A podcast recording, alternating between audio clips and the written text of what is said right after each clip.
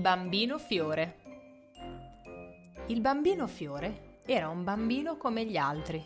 Se era contento, sorrideva. Se era triste, no. Aveva una testa, due braccia e un corpo come tutti gli altri. L'unica differenza rispetto agli altri bambini riguardava le gambe. Perché le gambe lui non le aveva. Aveva un gambo, un gambo come i fiori, verde. E perciò non aveva né piedi né scarpe, ma radici che affondavano nella terra. Il bambino fiore viveva dentro un vaso come tutti i fiori. Ma non per questo se ne stava sempre a casa. I suoi genitori caricavano il vaso sopra un carretto e lo portavano dappertutto, anche in salita e in discesa. I suoi genitori o i suoi fratelli, perché ne aveva sette di fratelli e tutte con le gambe.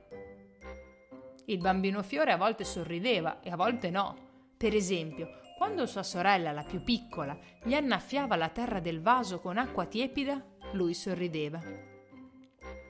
Quando invece vedeva gli altri bambini correre a perdifiato, non sorrideva più, perché sarebbe piaciuto tanto anche a lui.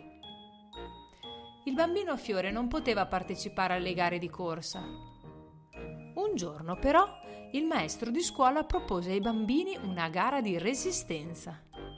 Vincerà chi riuscirà a rimanere fermo in piedi più a lungo. Gareggiarono tutti i bambini anche quelli che vincevano sempre e non perdevano mai. Uno dopo l'altro, col passare del tempo, crollarono a terra tutti quanti, le gambe sfatte e la faccia blu. Il bambino Fiore stravinse la gara. Non fu difficile perché lui rimaneva sempre in piedi, di giorno e di notte, da sveglio e nel sonno, proprio come i fiori.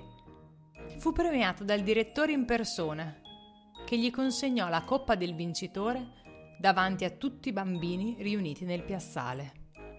Sei un bambino in gamba, gli disse il direttore. In gambo, semmai, gli rispose il bambino fiore e sorrise. Spargi la voce, le favole dell'unicorno ti aspettano e aspettano anche i tuoi amici. Digli di seguirci su Spotify